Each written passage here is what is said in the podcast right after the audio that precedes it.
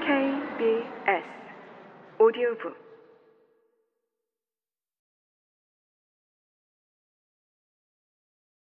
배추김치가 지닌 발효의 맛 역시 양념이 배추의 세포구멍을 통해 일어납니다. 그러니 맛있는 배추김치의 첫 번째 조건은 배추를 잘 절이는 것입니다. 그렇다면 조선시대 사람들은 배추를 어떻게 절였을까요? 현재까지 알려진 가장 오래된 농업책이자 요리책으로 한자로 쓰인 산가 요록에 배추 절이는 방법이 적혀 있습니다. 산가 요록에는 넓은 의미에서 채소를 절인 음식인 저와 침체 요리법 38가지가 적혀 있습니다. 절한 한자는 채소 절임을 뜻합니다. 하지만 고대 중국에서는 식초에 절인 채소, 젓갈, 고기, 마른 풀 따위를 두루 일컫는 글자였습니다. 침체는 옛날 중국 책에 나오지 않는 순수한 한국식 한자입니다. 저와 침체 요리법 중에 침백채란 항목이 배추 절이는 방법입니다. 배추는 잎이 청백색의 채소라서 한자로 백채라고 쓰지만 사시사철 항상 볼 수 있는 소나무를 닮았다 하여 숭이라고도 씁니다. 산가 요록의 침백채는 배추 절이기입니다. 번역하여 읽어보겠습니다. 깨끗이 씻은 배추 한 동이에 소금 3홉을 고루 뿌려놓고 하룻밤 지낸다. 다시 씻어서 먼저처럼 소금을 뿌리면서 항아리에 담고 물을 붓는다.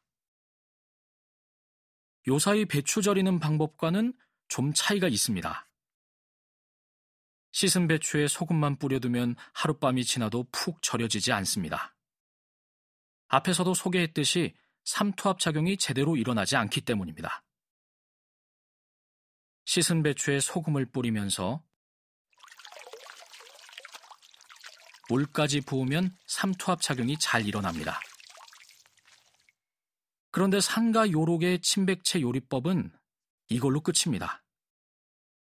이 책에 나오는 저와 침체 요리법 38가지 중 배추를 주재료로 한 것은 오직 침백채뿐입니다.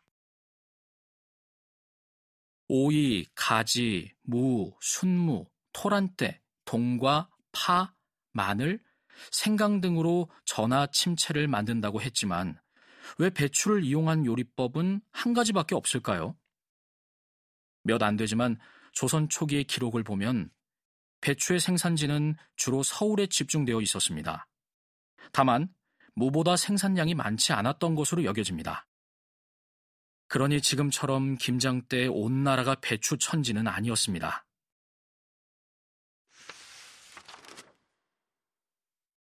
배추 케어드려 김장을 하오리라.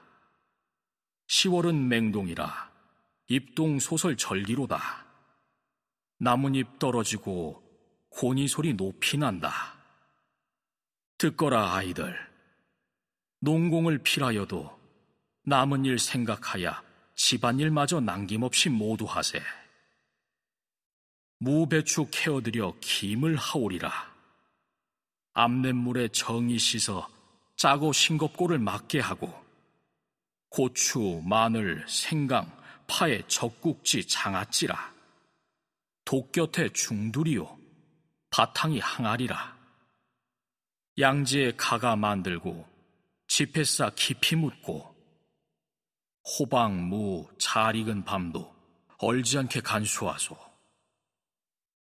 이 글은 다산 정약용의 아들인 정학유가 1819년경에 지은 농가 원령가의 음력 10월 내용입니다. 김장의 주재료로 무와 배추를 언급했습니다. 요사이 배추김치 담그는데 들어가는 재료와도 크게 다르지 않습니다.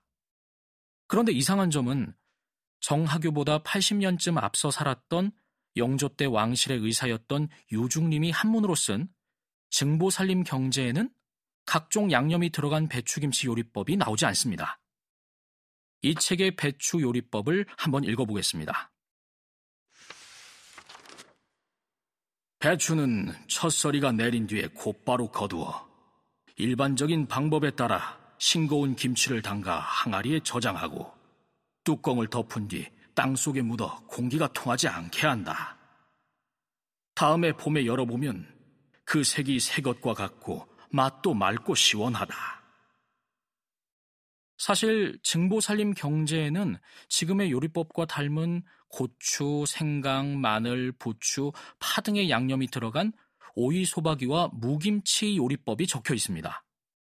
그런데 유독 배추김치만은 산가 요록에 실린 요리법과 비슷합니다. 지금처럼 배추김치에 여러 가지 양념과 젓갈이 들어가기 시작한 시기는 적어도 유중님이 살았던 시기는 아니고 정하규가 살았던 시기 이전이라고 추정할 수 있습니다. 곧 18세기 말에서 19세기 초반이라고 보아야 합니다. 그렇다면 당시 배추김치를 둘러싸고 무언가 변화가 생겼던 것이 아닐까요? 그 변화는 정하규의 농가 원령가에서 읽었듯이 배추지에서 양념 배추김치로의 전환입니다. 지금부터 이 전환 과정을 추적해 보겠습니다.